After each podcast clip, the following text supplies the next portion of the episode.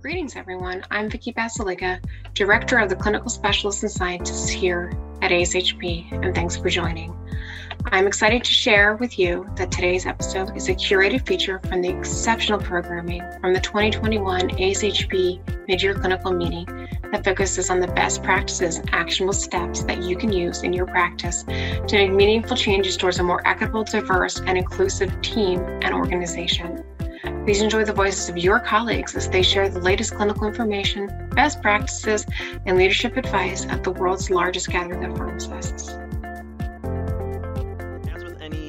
DEI presentation. We'll start with a few definitions, but we won't go into this as a full primer as ASHP has immense amount of resources for you to explore, as well as a number of other organizations. But just in general, when we talk about diversity, this is what uniqueness people bring to a setting, whether that's work or outside of work. It's all the ways that people differ in which they can be valued and understood. Equity ensures that there's fairness of procedures, policies, and access to resources. And note that I didn't say equality because it's important to note that equity and equality are not the same. And then finally, we have inclusion. Inclusion is important as this ensures that departments create a sense of belongingness, create a culture where everyone is feeling welcome, because without inclusion, diversity and equity measures really can be stifled. It's important that we create a culture of inclusion so that we're not just checking boxes, providing resources, and say that we've achieved diversity, equity without the inclusion.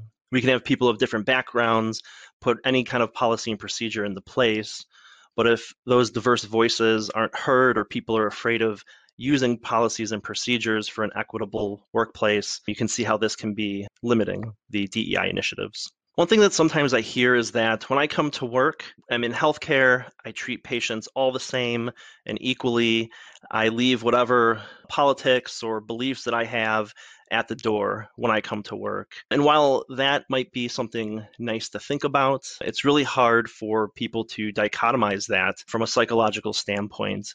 And really, when we think about the individual, we have a combined self, which is all the characteristics and factors that make us us. It's those factors that are historical of how we were raised. They may be impacted by social factors, patient factors. There's factors within the department, such as culture and institution, that really all come together. And so when we think about DEI initiatives, we really need to be thinking about not dichotomizing those roles and thinking how as an individual can we contribute to a diverse equitable and inclusive workplace? Within the profession we were able to take a look across lots of organizations and it's really exciting to see how all of these major national organizations across different specialties even have started engaging in DEI task force, committees, communities, working on different policies and white papers. But we need to be thinking ahead as well. A lot of these at least embarked in 2020. Some of them did have initiatives prior to this, but a lot of the work has been done more recently. So we need to think about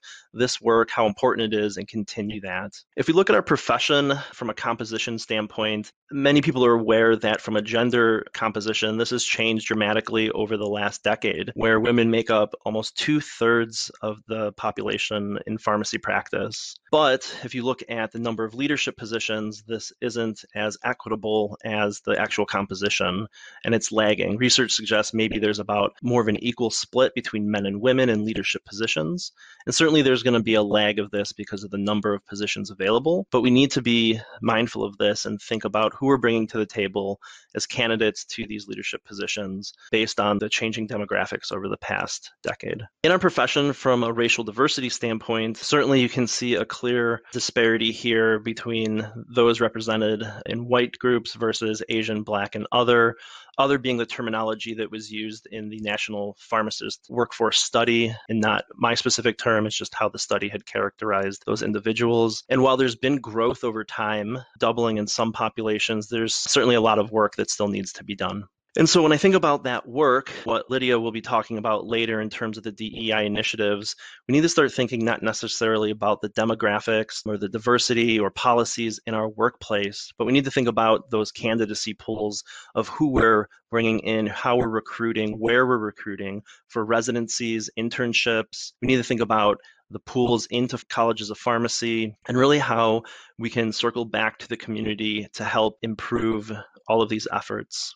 And so, with that, while this presentation won't focus primarily on diversity equity and inclusion of pharmacists in practice and patient care, I do think you know we need to not only think about within our profession, but also concepts of DEI related to improving patient care and outcomes, and how all those factors and how pharmacists can make an impact in community settings, hospital settings, and really any setting that a pharmacist is employed. There's also potential for pharmacists to be involved in research, education, practice, changing policies, being an advocate for public health policies, improving health literacy that may be lacking. So we'll shift gears a little bit, having done some introductory discussion, to how our department actually went upon creating the initial framework for what we hope is a sustainable DEI program as with any initiative, there was a little bit of baseline information that we needed to obtain. So, perceptions, observations of our staff. And so, a survey was sent out across what we call our Midwest health system, which included Minnesota and parts of Wisconsin. A survey to pharmacists, technicians,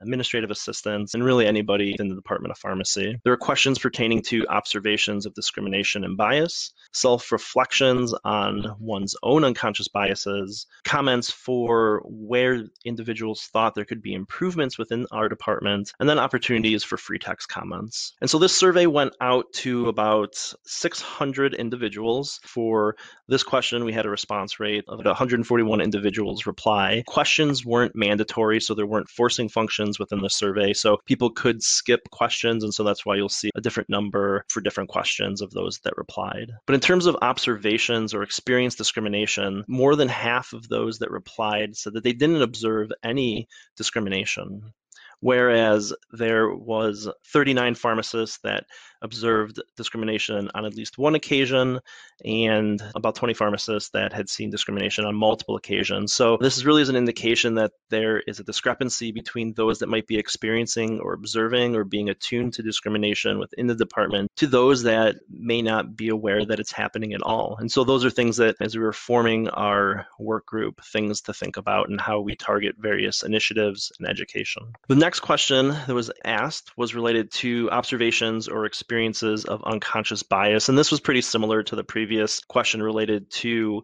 discrimination or overt discrimination, where about half of the respondents hadn't observed unconscious bias at all, where 44 and 35 pharmacists had observed unconscious bias at least once. And so, again, the discrepancy between those that are observing and those that weren't observing.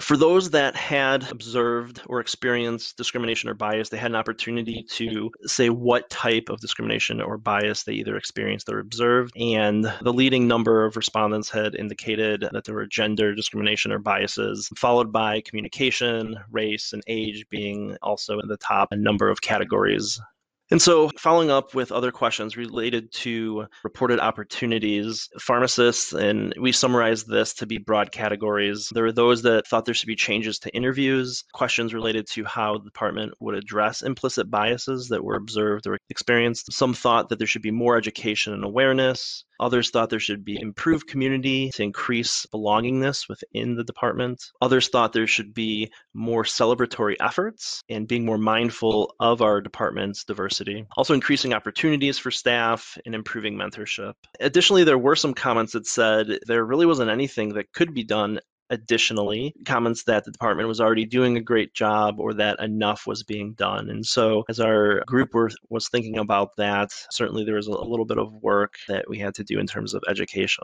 Just to summarize uh, some of the broad categories that were found within the free text summaries, there were some that you know thought this was a great initiative that the leadership and this group took the time to explore the staff and their thoughts and their observations. There were several comments related to how somebody would even go about improving their knowledge. People had interest in these things. And so, again, informing people about resources available, whether through organizations or through our own institution. And there were a handful of comments saying that they didn't appreciate the survey as it was felt that it was an attempt to dig up racism. And so, with that background, I'll hand it over to Dr. Lydia Patel, who will continue more about how the Diversity Council came to be and some of the current initiatives that are ongoing. All right, thank you, John. I will now talk about some of the considerations we had when we were embarking on this journey and share a little bit about what we learned once we took the initiative over from leadership. The first step for us was setting up a vision. We knew we were focusing on substantive change, and we determined that there were three main areas that we want to work on. First, we recognize that inequities can be baked into the system in everyday practice in policy, so we decided this would be a key part of our whole vision. The second part is having the right metrics. What gets measured can get done, and so measuring only superficial diversity is not enough. Part of the vision is to foster this area of research to help define what kind of systemic change we even need and to measure the impact after we make those policy changes. Lastly, education, I'm sure you're all familiar with. We need everyone on staff to be part of this culture shift, and there should be no opting out. Once we came to an agreement on this vision, then we formalized it into writing in our department's 10 year plan. And we also made sure it's in alignment with the broader institutional vision on DEI effort. We then created subcommittees to work on each of these three areas. So, having determined what the vision is, where are we at baseline? That's the second component I'd like to talk about. John had already shared a survey that we completed to do a baseline needs assessment. Additionally, we also had some reporting from human resources that provided basic demographics on the people who work here, what kind of gender, race, what generation they belong to, some of the details in the recruitment process, like who is applying, who's interviewed, who is getting the offers. We are also getting some data on retention, academic rank, and promotion demographics. But that is kind of all we started with, and that leaves a lot of gaps. For example, what would be a reasonable benchmark? Is it national demographics, other large academic institutions? And some of that might depend on the position as well. We might use different benchmarks for like a clinical pharmacist position versus an office administrative staff. So we needed more granular data on each site and each position. And all of that is just still diversity data. How do we measure inclusion? We had that survey, but we have a few more options to look into like engagement data, such as who is involving in research, involving themselves in precepting, uh, and is there a gap between groups, and other surrogate measures. As for recruitment data, we also need a little bit of information on why the numbers are the way they are to help target our interventions on systemic change. And lastly, there's wage data. And all of this is crucial for our understanding of our baseline. And this becomes the first charge for our research team. So knowing where we are, where we want to go, next we needed the people and resources to go make this happen. At our department, we decided that this effort would be best led by frontline staff who have a clear view of the day to day issues and the organizational culture. We were very intentional about wanting to build the right team because, as a startup, credibility is everything from getting buy in from the entire department. So having the right folks can ensure we hear important perspectives as we set our vision and build our machine. Our team currently consists of pharmacists, learners, technicians, and we have representation from across our Midwest practice sites, big and small. We also have a demographic that's 30% racial minority, 75% female, and we have representation from different religious backgrounds, members of the LGBTQ community, and we acknowledge that we're still missing some voices. We don't have colleagues with disabilities or staff who identify as part of the Indigenous community in our group yet. And that is a limitation that we hope to improve on as our team builds enough credibility to call different voices into this potentially vulnerable and time consuming space.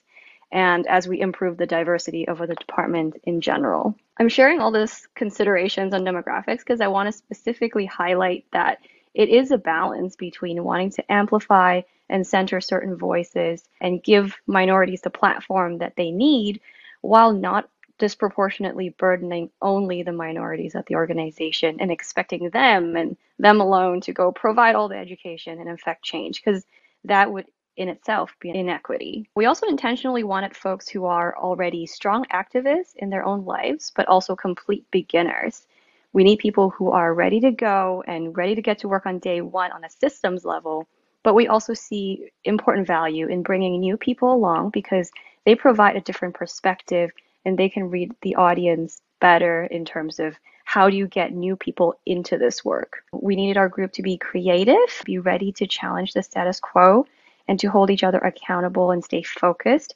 And so, to get such a specific mix of people, we knew we couldn't rely on volunteers. On average, on a call that was sent out by leadership to solicit volunteers, folks who raised their hands were generally wanting education, awareness, which is fantastic, and we need them. But to get the folks who are ready to act on a policy level and who are already able to see the systemic issues and share our vision for targeting substantive change they were generally a little more cynical and a little more hesitant to lend their efforts to something that they worry could just be fluff. So we found it helpful to rely on some personal relationships to pull in the more skeptical colleagues to make sure we get the right kind of a team because again as a startup this is absolutely crucial.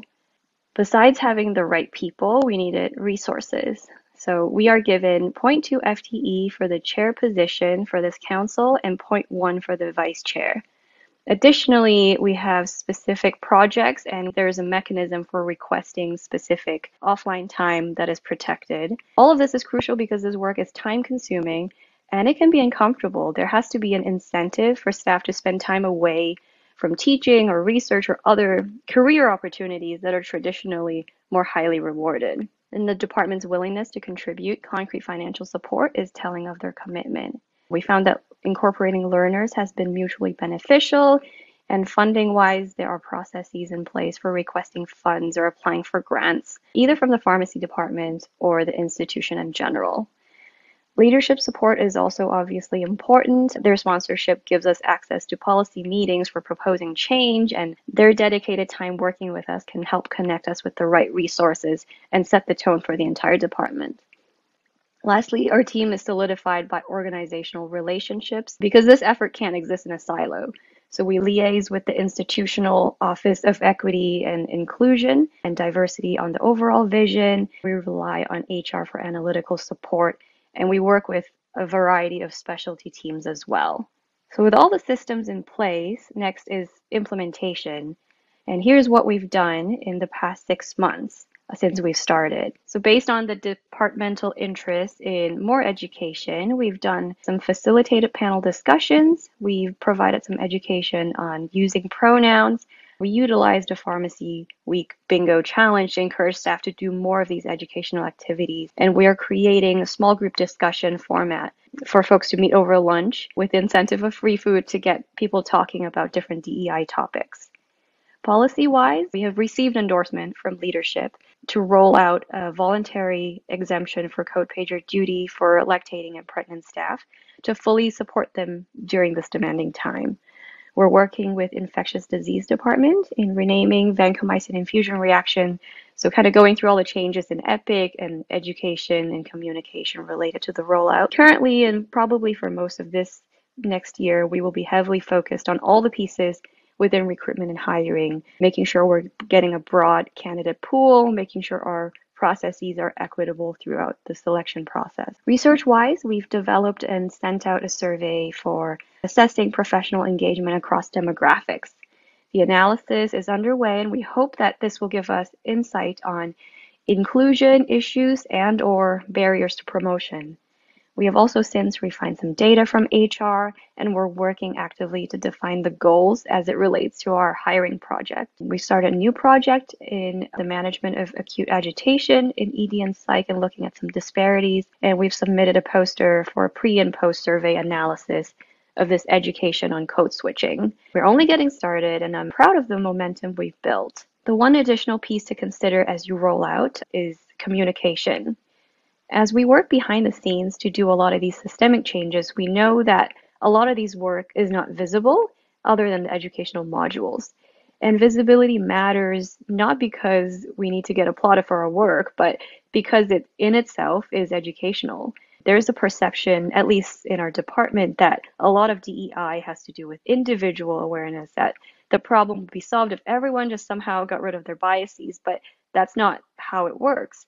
So being transparent about the parts of the system that aren't as inclusive or as equitable as we'd like and what we can do to change it can really open up people's minds to the possibilities. The visibility also frames the general credibility of the program whether it's all fluff or symbolic gestures, or do these people actually mean business?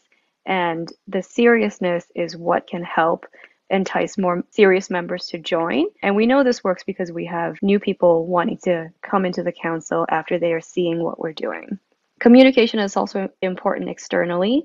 Given this is kind of an evolving field, it's important to have a forum to share best practices, to get peer review and feedback, and to have a forum for collaboration. Much of this we already do in our other work in terms of writing, research, posters, and this is no different. The only thing I would caution is that within this work, there's always business confidential rules. So make sure to check with your organization what the rules are on that. Lastly, I want to highlight just a couple considerations on potential barriers. We know from our internal survey that there are people who will resist these efforts. And this group is going to be hard to reach with education. So some of it goes hand in hand with societal change. Some of it is beyond our scope as a workplace DEI initiative, but it's still important to plan for this audience and just try to reach them as best we can. Uh, we also made sure to have a contingency plan with our leaders should anything get out of hand.